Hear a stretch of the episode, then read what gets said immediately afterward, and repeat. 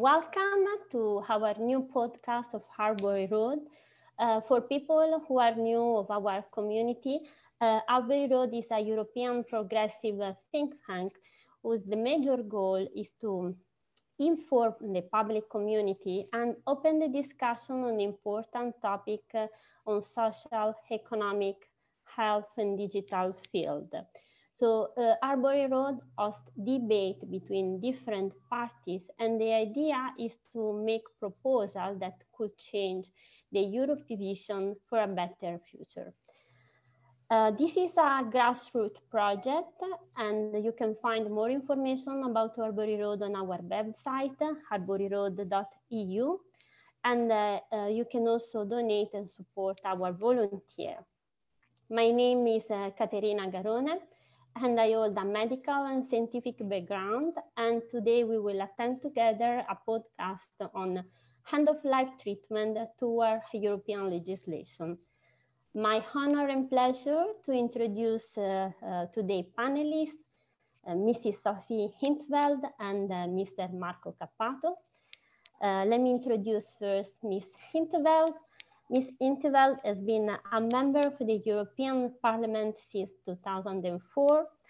She is a member for the Renew Europe group and serves as a parliamentary leader of the delegation of the Social Liberal Dutch political party Democrat sixty-six. Uh, Sophie in 't Veld has built uh, a profile around a number of priorities like privacy, fundamental rights, rule of law, migration and asylum, and pension. Uh, this priority guides our thinking uh, as a member of Free European Parliament Committee, the Civil Li- Liberty, Justice and Home Affairs, L I B Committee, the Constitutional Affairs, and the Budgetary Control. So welcome, Miz in 't Veld. Thank you very much. And uh, Missus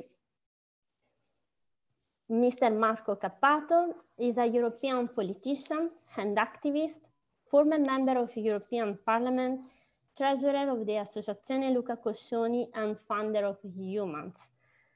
Priority of his activity as human rights and particularly the right to science and the right of science.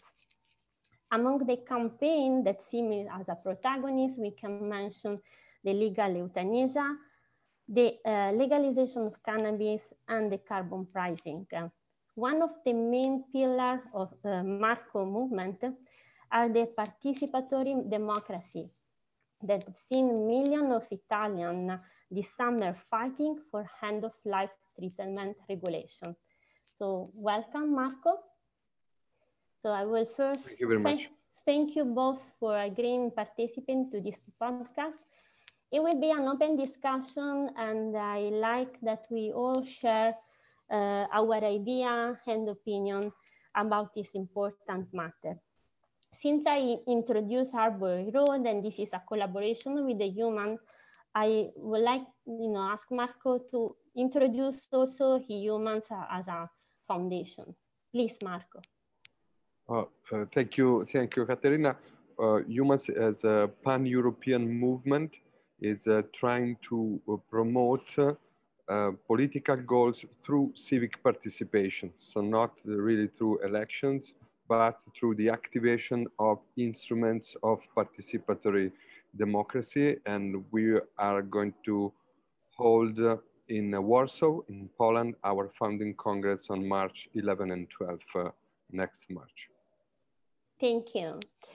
So today's topic is end-of-life treatment, and since it's a very delicate topic, I think it will be great if we give some definition, and so we can have our community on our same page. So first, why? What is end-of-life treatment, and uh, why we call uh, the right of self-determination, and also what is dignity at the end of life? So please, Sophie or Marco, as you prefer. Sophie. Well, well maybe Marco should should kick this off. Um, well, I, I, I'd like to to to shine my light on another angle, but first. Okay. Marco. Okay. Yeah. Okay. So you prefer. Well, um, and end of life decision is the most uh, uh, I mean, the widest definition that we can uh, apply to this issue, which is not only uh, the decision of terminating uh, a life, but also uh, palliative care and all the treatment that can assist an ill person in the process of ending his or her own uh, or life. So uh, some of those uh, issues are not uh, politically contentious or morally contentious. Uh, when you think about palliative care, you just have uh, to respect uh, the the will of the person and the indication of the of the doctor. Uh, of course, when you talk about uh, euthanasia, then uh, you we enter in a domain Uh, which does not find unanimity uh, in the public uh, opinion and also in the in the political uh, spectrum. Um, what is, I think, relevant under this angle is that uh, uh, the the end of life. We are talking about end of life decision, and the end of life is no longer uh, a short moment. Uh, thanks to the progress of scientific uh, research and medicine, um, the process of dying or ending life, it's becoming more and more a long process. And it is a part of life.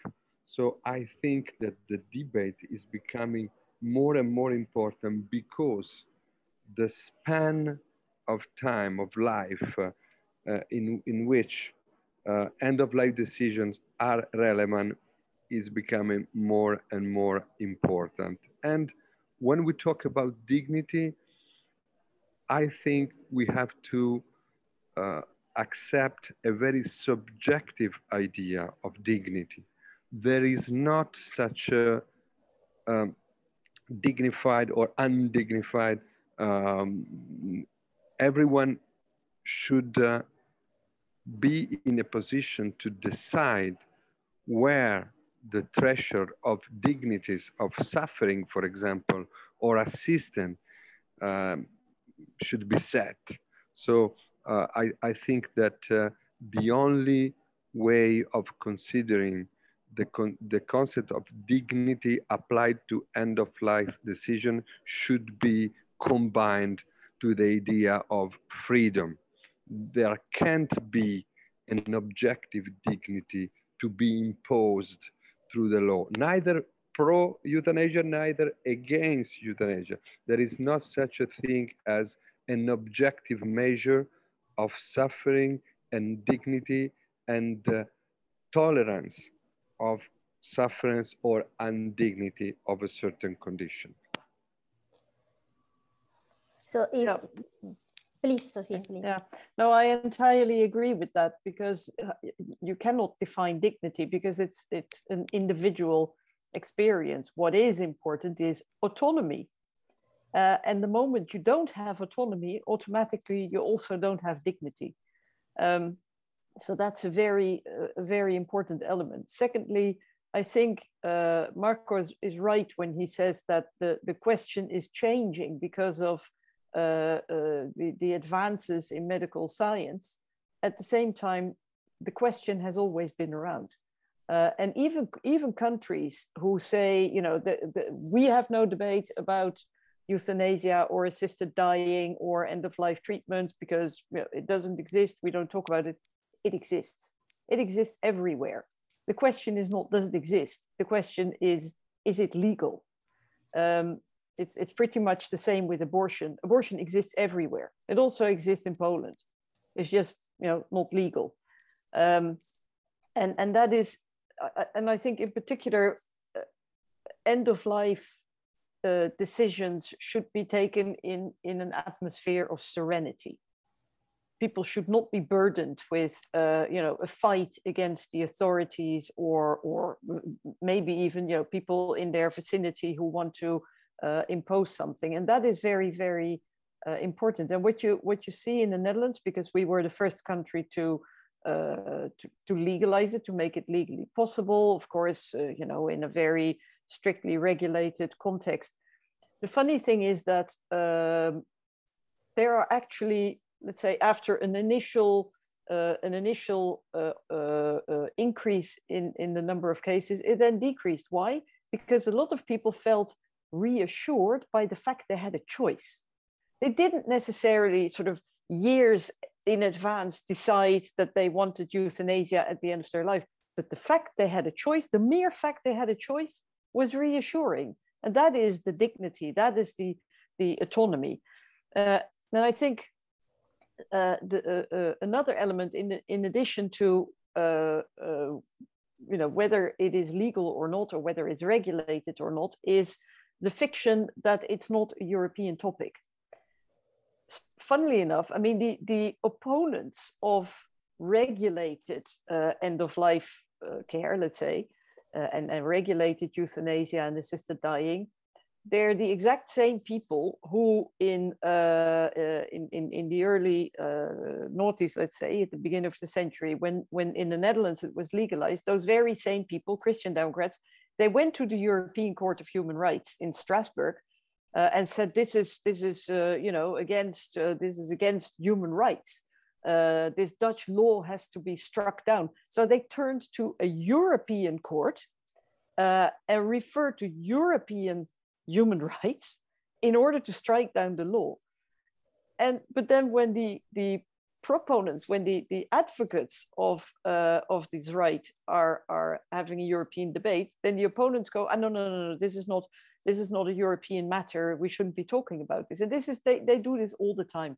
It's the same when it comes to to uh, uh, abortion or, uh, uh, or or equal marriage, for example. You have these ultra-religious groups who who say, "Oh, this you know, family law is is not an abortion. That's all not European competence."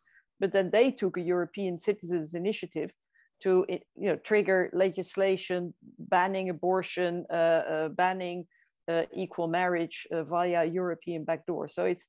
I think we, sh we should not be intimidated by this argument, and we should not be cornered and say, yes, of course, it's national competence. Look, we have all seen in the COVID crisis, uh, health, human health, public health is very much a universal issue. So let's have this debate at European level as well.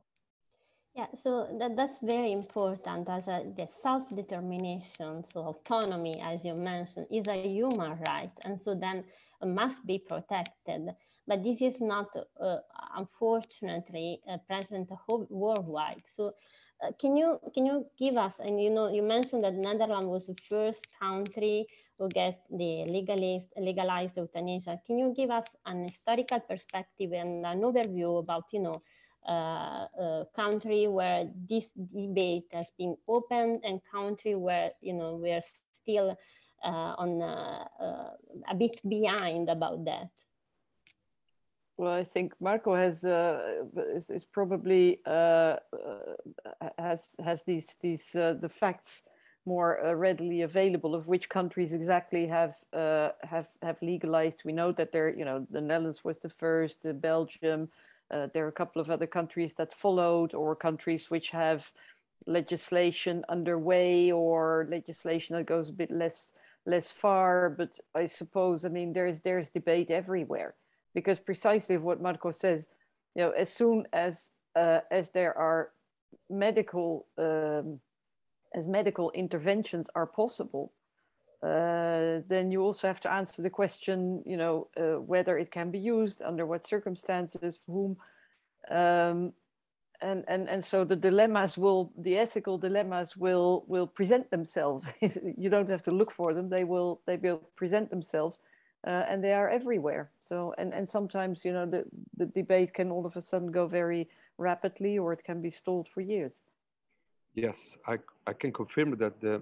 The, the debate is open everywhere, and uh, I remember a few years ago an international study by The Economist um, referred to not to legislation but to public opinion, and almost everywhere in the world the majority, it can be a slim majority or a vast majority of people, are ready for uh, rules uh, of at least partial regulation of euthanasia. This is a, is a worldwide phenomenon. Um, in some countries it is already legal, of course. In the European Union, we're talking about the Netherlands, Belgium, Luxembourg, and uh, Spain. Um, Portugal um, passed the law, but it was blocked by uh, the president and the Constitutional Court. Um, at the same time, Austria um, uh, made a law on, uh, on um, assisted suicide, medically assisted suicide. There is an important um, decision of the Constitutional Court in Germany in the direction of uh, the full autonomy of the patient. Uh, and uh, legalization is foreseen for at least in Colombia, in South America, and uh, in some of uh, um, um, some states in the United States of America, um, especially through referendum. In Switzerland, of course, you have uh, uh, legally um, medical assisted suicide, in Canada, and in part of Australia. But I think what is striking, because you could also consider that this is a, is a minority if you consider the one hundred ninety nations, the United Nations. But what is striking is that nobody uh, went back. Um, we are talking, usually, we are talking uh, of uh, democracies. And what is important is that public opinion always maintain support to those kind of regulation, um, which means that uh, the famous theory about slippery slope, that everybody would uh, have been killed, uh, disabled people and old people and so on. Uh, well, this kind of thing could maybe happen in a dictatorship, but I'm sure that uh, democratic public opinion would react uh, in, in and exactly, and it's it's the opposite. It's exactly. In countries where it's not regulated, where people are not safe. Exactly, because you know, if if there is no law, then people will will take matters into their own hand hands, and that is where you know uh, doctors or relatives uh, or others are are are working in the dark. Uh, it's you know, if you regulate, it brings things to light. Is it solving every single ethical dilemma? No, because it's, you know, it's an ongoing debate also in the Netherlands, because there will always be new ethical dilemmas. But it is a fiction to say that countries that haven't legislated, that, you know, that there is no euthanasia. I mean, you've all, we're all familiar with the, the famous uh, uh, Haneke movie, Amour. Uh, I mean, that is the kind of, um, that's the kind of dilemma that people are, are struggling with everywhere, everywhere. If you see a loved one suffer so terribly, then you know people are inclined to take the law into their own hands. Um, uh, inversely, there may also be people who have reasons to, uh, uh, let's say, speed up uh, somebody's death. Um, doctors are, put, because this is also doctors are, are where it's not regulated. Doctors are the ones who have to take the legal risk, who may have to, uh, to, to, to help somebody end their life in whatever way. And, and they will be inclined to do it because they feel responsible for um, treating their patients, for ending the, the suffering.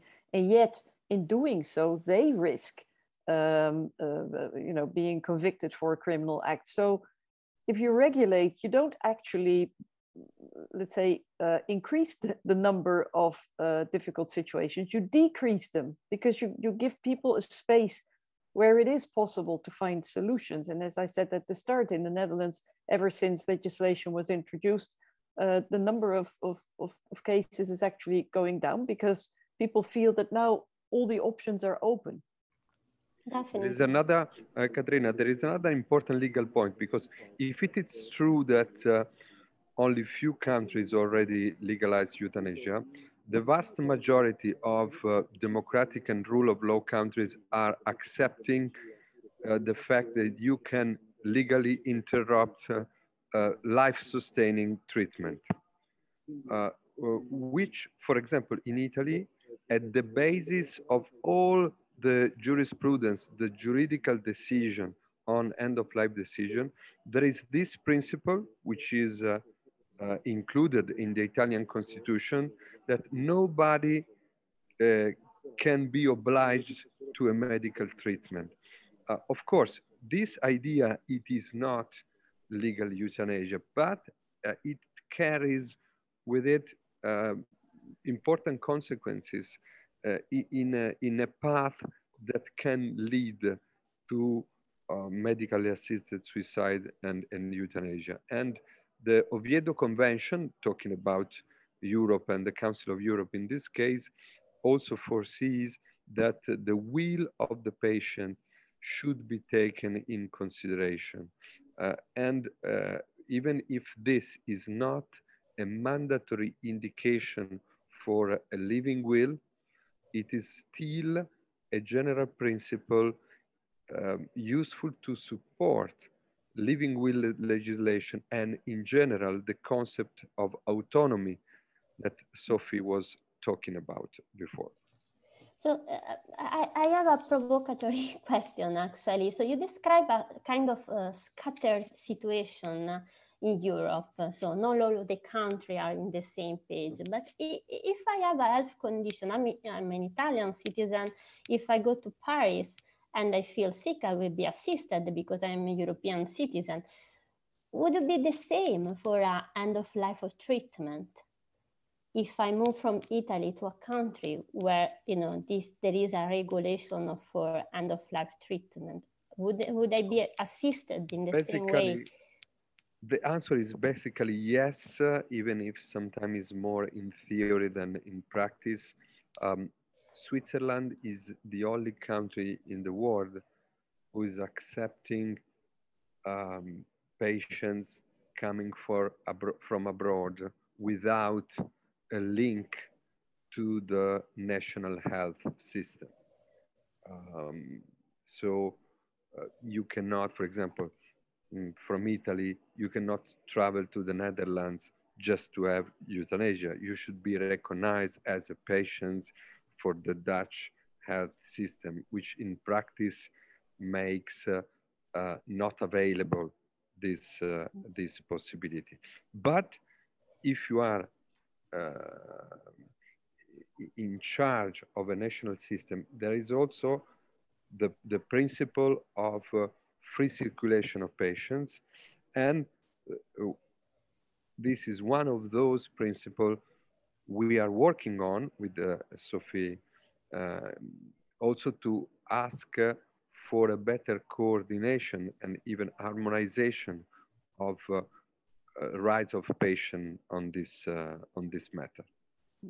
I think there is there there are uh, there are some obstacles also of a, let's say, somewhat practical nature, in that, well, first of all, somebody may be too ill to travel, um, but also in the Netherlands, for example, uh, one of the conditions is that you uh, there, there's a whole procedure you have to go through uh, in order to get authorization. You know, you can't just say, oh well, Uh, today is Friday, Monday, um, I want to to to to end end life, but um, uh, you have to have a um, how do you say this in English? There there has to be a uh, let's say a, a stable um, relationship in terms of medical treatment with a doctor. You cannot just go to any doctor and say, uh, you know, okay, we've never met before, but I want this.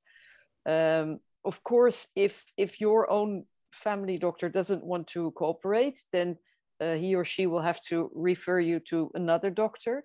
Uh, so that would be a different uh, a different uh, situation. But uh, so this is also an obstacle, because let's say even if you move to the Netherlands, you you register, you're you uh, you know on day one you're registered in the national uh, health system, then still, you know, a, a family doctor will want to get to know you in order to be able to assess whether your your wish uh, is indeed, let's say, is, is a stable one, well thought through, uh, et cetera. So it's not.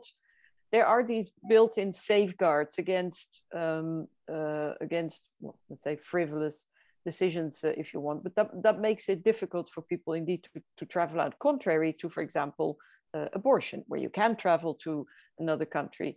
And then, of course, there also, I mean, we're talking now the whole time about people, let's say, adults who are uh, who are still clear, uh, who, who, who can take their own decisions. But there's so many cases, uh, infants, uh, Marco remembers well the, the television debate uh, we had at the time, Uh, about in the Netherlands, there's a, a program um, uh, in, in, in an academic hospital where newborns who have uh, conditions that cannot be treated and who are really suffering immensely, uh, they will, um, you know, the doctors are not going to, to do everything to keep them alive. Um, so they let them, it's kind of like palliative care, knowing that they will, they will die uh, by themselves, basically. Um, and of course, these babies cannot express a will. And there was big outrage in Italy at the time. And we were, the Netherlands were compared to, uh, to, to the Nazi regime. And, but the thing is, in, in other countries, these babies will also die. But first, they will be kept alive for many months, suffering and all, and then they will still die. Uh, but in the statistics, it looks as if Uh, you know, as if the number is much higher in the Netherlands, only because they don't appear in the the the the, the, the newly born statistics. And then there's also there are also other ethical questions, like what to do with people who are uh, uh, who who are suffering from dementia, from Alzheimer, uh, and who have, when they were still clear, they expressed expressed a very clear wish that, you know, should they ever be in such a horrible condition that they they want euthanasia then. But then it's very difficult when you get to that point. You cannot not yourself express that wish anymore. So the doctor will have to rely on the statement that you've made earlier. It is allowed in the Netherlands, but it's very, very difficult. Uh, or a situation whereby, uh, for example, uh, a minor, a teenager, for example, is uh, is, is is suffering and and and wants euthanasia, wants Uh, end of life, um, and say it's somebody fifteen, sixteen years old, seventeen years old, so somebody, you know, old enough to take decisions, and yet it's it's for the parents. And if the parents say we don't want it, then, you know, what is is it the interest of the child that comes first, or is it the, the you know the fact that parents have uh, have the custody of the child? I mean, those are Those are ethical uh, decisions. Another debate that we are having is whether people who are who are old, but they're not they're not sick, you know, they're in good health, but they just feel that, you know, their life is complete. They don't want to continue to live. They say, I had a happy life, but it's over. It's it's enough. I don't want any more. Um, should they be allowed to just um, you know to get to, to, to get medication and take their own life? I mean, this is what many. Many people, not many, but people are doing, but it's, they cannot, they have no access to such medication legally. So then they are, they are resorting to things they can buy on the internet. Uh, uh, and that's not always a pleasant death. Uh, and it's not legal, and people, it's not legal to help them. So those kind of questions have not been resolved. And I'm pretty sure that there will never be, let's say, a one hundred percent final, definitive, watertight answer to these questions, and there shouldn't be, because they are indeed uh, uh, complicated dilemmas. But that is when we get back to what you said at the start, this is where dignity in terms of autonomy, in terms of freedom, in terms of own choice, uh, that is the only principle that that should really dictate the outcome of these debates. Yeah, that, that's very, very important, the comment that you made, because um, euthanasia is one word, but actually it has several implications, because there are some criteria, type of patient that can access to that. And then there are, you know, protocol, procedure to follow that are different patient by patient. So the regulation upon that. So not everyone can access to the euthanasia. And I think the most important thing that you said is patients are not left alone, because, mm-hmm. you know, if you do by yourself, what we can call suicide, you are left alone, and perhaps that's not the best way to die. While if you follow a procedure, you have a stable connection with a doctor, then you can find also the most appropriate way to and your, you know, suffering, because we are talking about people who are suffering. So uh, I, I think that, you know, the importance of, you know, and also another um, question that I raised, Marco, is about procedure. Um, so when we talk about euthanasia, we, we actually talk about two main procedures that perhaps Marco can explain better. One is the assisted suicide, and the other one is the medical assisted dying. And this is also different, you know, from country to country and regulation to regulation.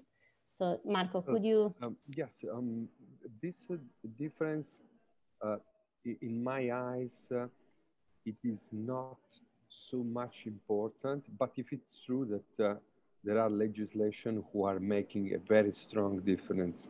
Uh, for example, in uh, Switzerland, you cannot have euthanasia as an active from a doctor, for example.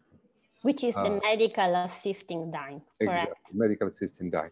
Uh, on the other hand, in Belgium, uh, it is not legal to have uh, medically assisted suicide. So uh, what in Switzerland is the only way that the patient himself or herself has to, uh, to take the substance, the, the lethal substance uh, leading him or her to death.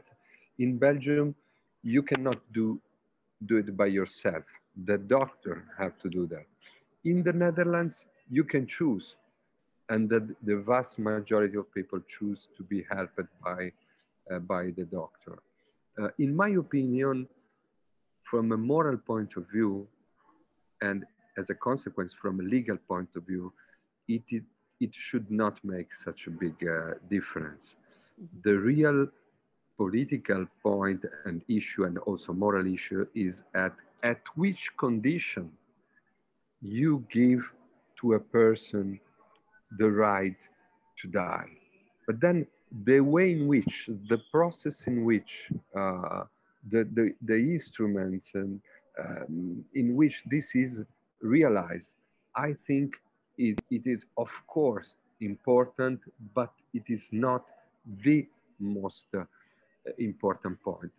Um, the, uh, the, the, the only, in my opinion, of course, uh, the only uh, counter-argument of some value uh, is from people who are worried about uh, the lack of assistance and treatment of uh, patients.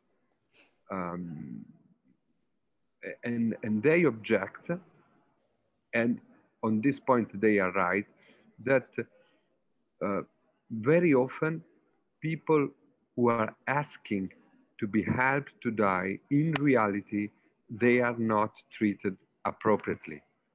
Um, mainly on uh, psychiatric point of view, they can be helped, uh, or to even socially, they are people alone or not very well treated from a psychiatric point of view. But still, even if you take this argument as a good argument, it is not a good argument to prohibit uh, euthanasia or uh, medically assisted suicide, because just because, exactly because of the legal uh, regulation, you can get in contact with them. Uh, if you prohibit, simply those people will not trust their doctor or the state in general, and they will find solution by themselves. So even if um, you use this argument, which is very different from the ideological uh, argument of uh, uh, we are not master of our, our own life. Of course, this is uh, the major uh, philosophical and moral ethical argument to deny autonomy on end-of-life decision. And if you follow this argument, there is no real possibility of discussion, because if someone says that life is not uh, something that we can decide upon, uh, there is not much to discuss. But if the uh, objection is, uh, is a pragmatical objection, I think that uh, the countries in which euthanasia has been legalized are demonstrating that even practically speaking, there is much more possibility of helping a person, even changing their mind. Sophie before was making the parallel with abortion. And I think uh, it, it is a good parallel also under this angle. Um, it is true that maybe a woman, some women that are uh, choosing abortion, maybe if they are helped, they could change their mind. But only if abortion is legal, you can have this kind of open dialogue. If yeah. you push them into the black, uh, and even, even, even if it's not a black market, and at least a, a black area, a black zone, a dark zone where nobody can help the person, on a practical level, this could mm-hmm. uh, Uh, create more danger for the patient. It's funny you refer to that, because just this week the, the Dutch Parliament uh, was discussing a proposal to, uh, uh, and, and there will be a majority, to eliminate the, uh, the mandatory five-day reflection period uh, for an abortion, because women are of course not rational creatures, as we all know, so they cannot possibly decide for themselves. You need to oblige them to sit down for another five days and think about whether they really, really, really want this.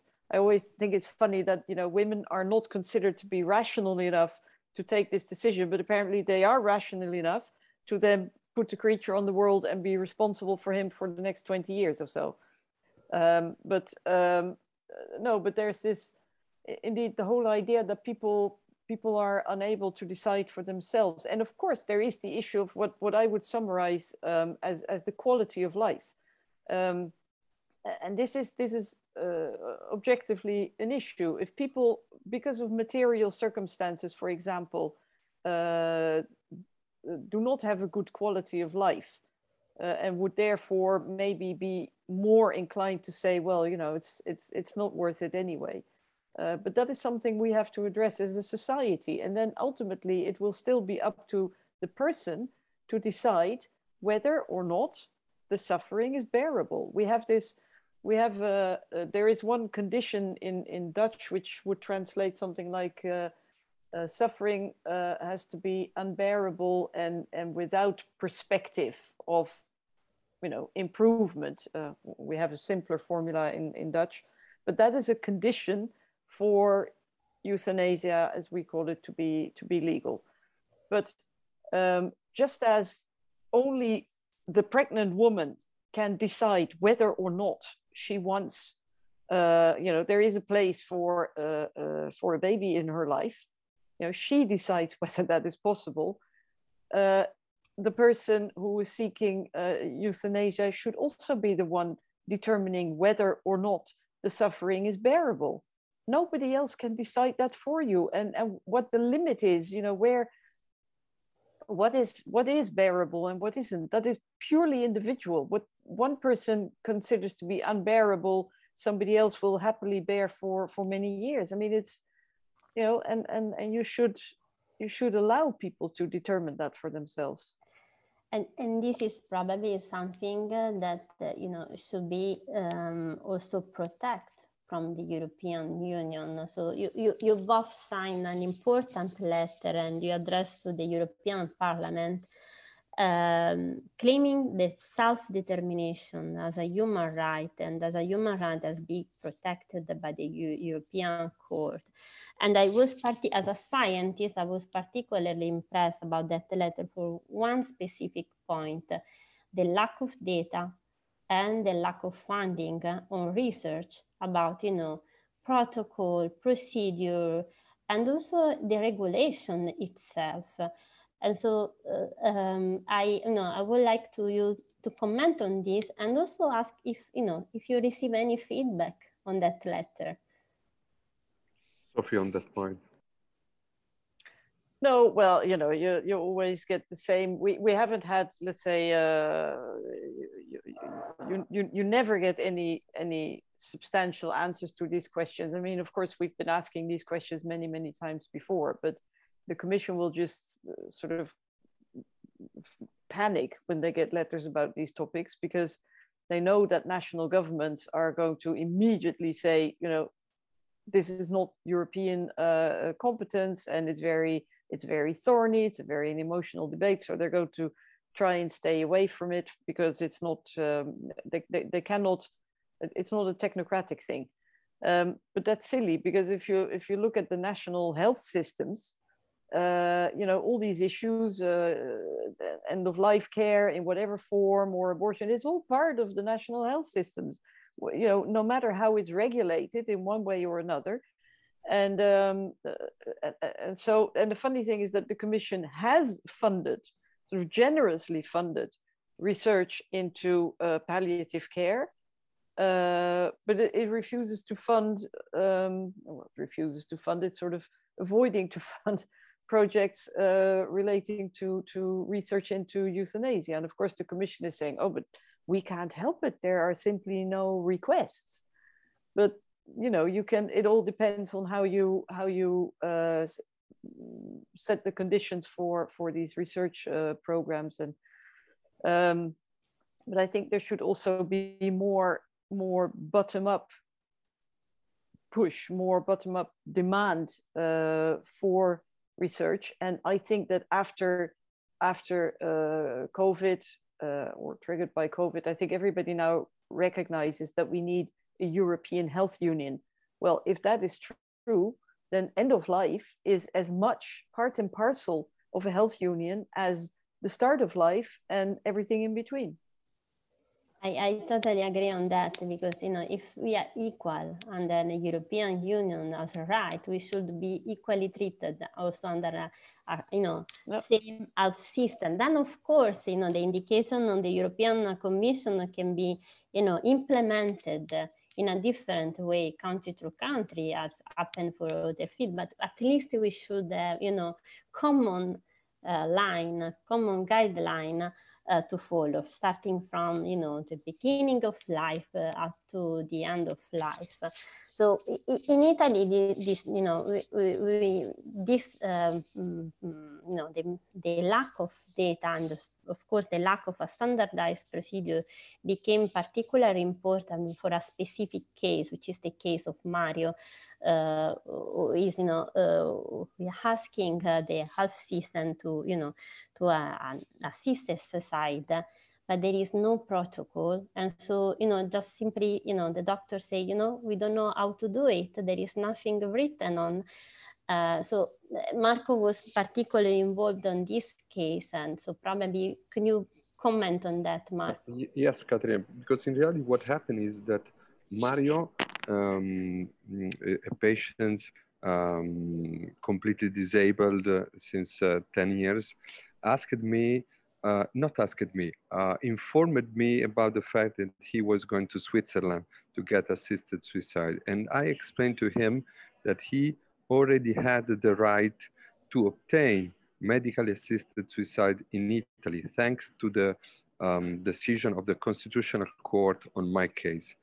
Uh, and then he started a legal battle, which is going on since uh, seventeen months, uh, because the regional health system in uh, Regione Marche is simply refusing to, um, to respect the law. This is what, uh, this is what's happening. So, uh, and uh, mm, this is very peculiar to Italy. You are entitled to a right in theory, but, but then in practical terms, the lack of procedure is uh, uh, creating a de facto prohibition, which is even more difficult to eliminate than a legal prohibition. That's a very, it's very important problem. It's a bit like uh, failure to act, basically. Exactly. exactly. Yeah. Okay, but can't, you can challenge failure to act. Yes, but we had already two um, uh, decisions from a tribunal uh, ordering to the, the health system to, to go on with the procedure.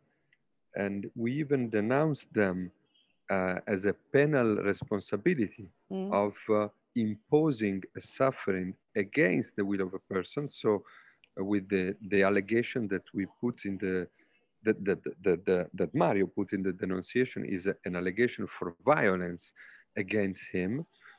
So we are waiting also for this, uh, uh, for this process to get to an end.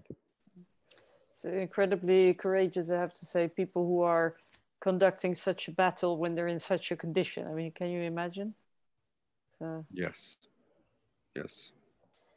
Well, in theory, going back to the European, uh, uh, in theory, uh, he could also have access, if I think about, for example, Austria, which just um, legalized assisted suicide. I think and in, in theory, he could travel to Austria. So uh, we are also thinking about this, uh, this possibility. But uh, Uh, another thing that I wanted to say about the letter that you mentioned uh, is that um, um, there is something that many, many European countries share, which is uh, legislation on living will, which is respecting the will of a person which is no longer in condition to express uh, his or her current will. So the idea that we are working on, and we will discuss at the Humans Congress in Warsaw in March, is exactly to create uh, a minimum protocol, not uh, of uh, a European legislation on living will, because this will not be recognized as um, within the competencies of the European Union, but at least for as um, sharing of data, which is the thing that we are already doing uh, for COVID. Uh, uh, legislation about COVID are national legislation, but still we have uh, a sort of sharing of information to allow travels. So uh, we think that if you are an Italian patient and you are in, in France for work, maybe you are few months in, in France, and something happens to you, uh, you should have uh, an, an easy way for French doctor to know what your will, wh what the will of the person uh, were, if she or he made uh, the living will in Italy. So to create a kind, a sort of interoperability of mm-hmm. living will or sharing of data. Uh, we put this under the name of a European living will, is something that we are working on um, from a legal point of view, uh, firstly, because uh, we need to have a solid European legal basis. And then maybe we could transform it in a bottom-up proposal, as a Sophie was suggesting, maybe through, I don't know if a petition or a European Citizen Initiative, but uh, to, to try to uh, raise this uh, uh, problem, but also opportunity within the European Union. Oh, but that's the strange thing, because everything is political. Technically, there is absolutely no obstacle. Um, and maybe a, a, a slightly less pessimistic than, than Marco, I think legally it should be possible as well. I mean, yeah. If we can have sort of uh, uh, Europe-wide recognition of the ingredients of cheese and marmalade, then surely we can have Europe-wide recognition no, no, I agree, of human I rights. Agree. But I agree uh, that you can, yeah. but but it's difficult to no, find the, the way. The political will robust, isn't robust no. enough to resist to the opposition. Yeah, but uh, but. Um, Uh, no, but I think this whole debate about the, the European Health Union is a is a very good moment. But there will we will need a um, uh, uh, uh, push from from you know the grassroots, because the political leadership is not going to touch this. It's toxic, they think. And the funny thing is that very often they are they are lagging behind public opinion. you know, public opinion on these matters tends to be a lot more pragmatic. Um, and of course, this is this is something where most people who are uh, uh, who are facing this issue, uh, I mean, the cross-border aspects of that is probably least of their concerns. But at the same time, if you know, we have population aging, uh, as Marco said, there's you know progress in medical science. Um, it may well be that more and more people want to at least have the opportunity, want to have more freedom, want to have more more choice. Um, and and yes, it's a delicate topic, but I do think that we should have this this European um, angle, because indeed, if we can do it with the COVID certificate, then why can't we do it with with the living will at least? So the, the role of public in uh, this sense is very important. So it is, you know, it's as coming from us to, you know, through petition, through activism, to, you know, yeah. to, to raise awareness, and also to, to, you know, to, you know, to raise attention from the politician on this yeah. topic. Yes, and I think it's also important to, uh, to uh, shine some light on the activities of the opponents, because they are well organized, uh, they are not publicly very visible, they keep a very, very uh, low profile, uh, they have a lot of money, uh, and they're very actively campaigning against these things. And they are actually, they're very smart in using, indeed, things like uh, the European Citizens Initiative, strategic litigation before the court of Luxembourg or the court of, of Strasbourg. Uh, they have privileged access to the corridors of power, because uh, for example, if you are uh, you know if you're representing the Vatican, then uh, you're considered a diplomat and not a religious lobbyist. So they they have and, and of course, you know they have they have a lot of political influence, and also influence over public opinion uh, simply through their uh, addressing, let's say, their their members. And I think everybody is entitled to, to try and influence political decision-making, but it has to be transparent, it has to be fair uh, and measured. Uh, and I think most people really have no idea how influential these ultra uh, reactionary religious groups have become in the European Union. And uh, it's about time that we, uh, you know, that the, they are they're exposed to daylight. And paradoxically, in some way, they are more transnational, even if they are. Oh yes. Even if they are nationalist, basically, they are more transnational than uh, um, uh, pro-European, oh. uh, pro-civilized, because we tend, because national politics uh, uh, tend to remain national, uh, but they are very smart in acting at the transnational level. This is one of the reasons why we are trying to work to this idea of a, of a network of, of citizens, directly of the European citizens, because we, we need something at least as transnational as they are to, to help national politics to to go on on this matter. Well, their nationalism is, uh, uh, it's just a pretext. It's a facade, because they're very transnational. They have, funnily enough, they have a, a shared political agenda, which is a values agenda. It's, it's not about, you know, uh, the, the, the, the, the railroad network or uh, roaming costs or agriculture. No, no, it's exclusively about values and, and, and basically, you know, the kind of values that we don't share usually. Uh, they call it, there is actually kind of international manifesto called uh, Restoring the Natural Order. Uh, so I think it's pretty clear what that stands for. And, um, uh, and, and the funny thing is they use the same language as the progressive forces. They talk about dignity, freedom, family, you know, but it's, their agenda is a wholly different one.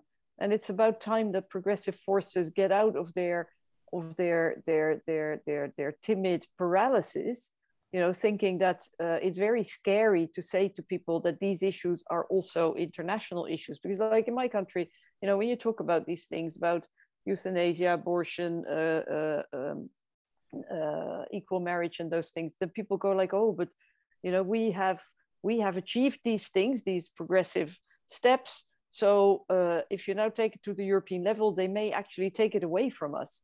Um, but the funny thing is that by by by staying strictly within our national context, we're actually leaving the whole arena to the reactionary forces.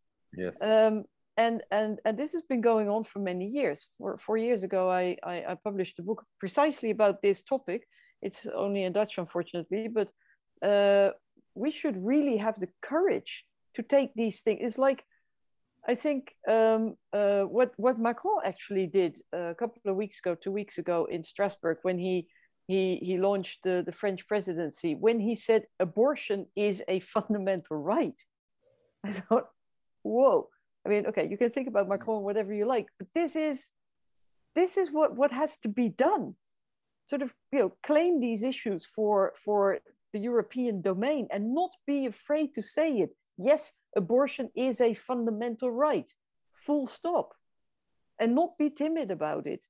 And that's the kind of uh, the kind of debate that we need, and the kind of courage that we need. And as I said, you may you may disagree and and, and criticize a lot of things that Macron did, but this was truly courageous. This was true political courage, and much needed. Yes, I agree. Very nice, thank you. So uh, it is, you know, this uh, seems, you know, very far away sometimes from, you know, the general community. So im imagine, um, you know, that I am, uh, you know, a student or even uh, any kind of worker just doing my simple life, but I'm, I'm sensible to this uh, topic. What, what I can do, Marco, to, you know, to help, you know, and to fight for this, how can I can join force with you and uh, work on that? Well, of course, uh, uh, it depends. Uh, um, we're talking to an international audience, so commitment can be um, can be at the local level, at the national level, with a political party, with election, with organizations, N G Os, international organizations. So there is not just one thing or one place or one way in which uh, um, you can get active to defend and promote civil freedoms and fundamental rights. Um, I think that what is uh, actually lacking now is uh, um, uh, civic participation at the European level. We need uh, European citizens, not only national citizens, but also European citizens. And this, you need to do it also through civic participation. This is why we had this idea of, uh, of the Congress in Warsaw uh, for uh, Humans in uh, eleven and twelve of March, uh, just to, uh, to create an embryo in a way of uh, a civic platform. Uh, you, you have different uh, one issue uh, campaign at the European level, which is very good. Uh, what is lacking, I think, is um, European movement acting at the pan-European level. We have to work on that. Yeah.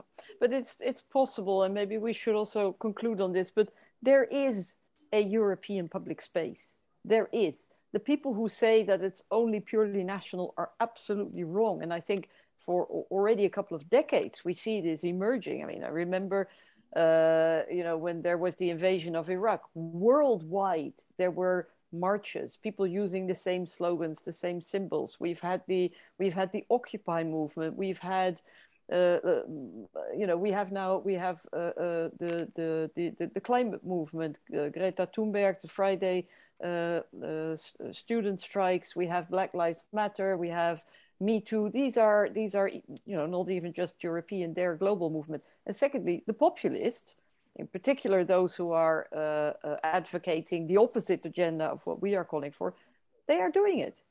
They're doing it. They have created this, and they are, language is no barrier. They use social media, they use images, they use plain language. Um, they, they, they, they do connect, they have recognizable leaders. Uh, and we should, as I said, we should get out of this this paralysis of, of, of, of being intimidated uh, and create this pan-European movement. There is, there is absolutely no reason why not, because this is typically something, this kind of questions, end-of-life questions, unites everybody, because everybody will be touched by it. Every single person on this planet. So it's something which is irrespective of nationality, gender, uh, uh, social status, income, education level, uh, religion, whatever. Every single one of us will be facing these questions. If there is one topic that should unite, should unite us all and bring people together, it's this. Thank you. And I, I think this is really the, the right conclusion on uh, on this uh, topic. Uh, Marco, would you like to add uh, as well a conclusion no, I think, remarks? I think it was a perfect conclusion. Exactly. For me, so I, I'm exactly. fine with it. Perfect. So I, I'm, you know, I thank you both for, you know, this very interesting discussion and open discussion. And I, you know, I, I hope we will continue soon. Uh, so we have a meeting in Warsaw, definitely, but it's a kind of everyday meeting for this kind of fighting. So I, and I, I wish that, you know, our community will multiply and join force with us on this topic. Okay. Grazie. Thank you. Thank you. Thank you very much. Um, Ciao, Sophie. Thank you very much.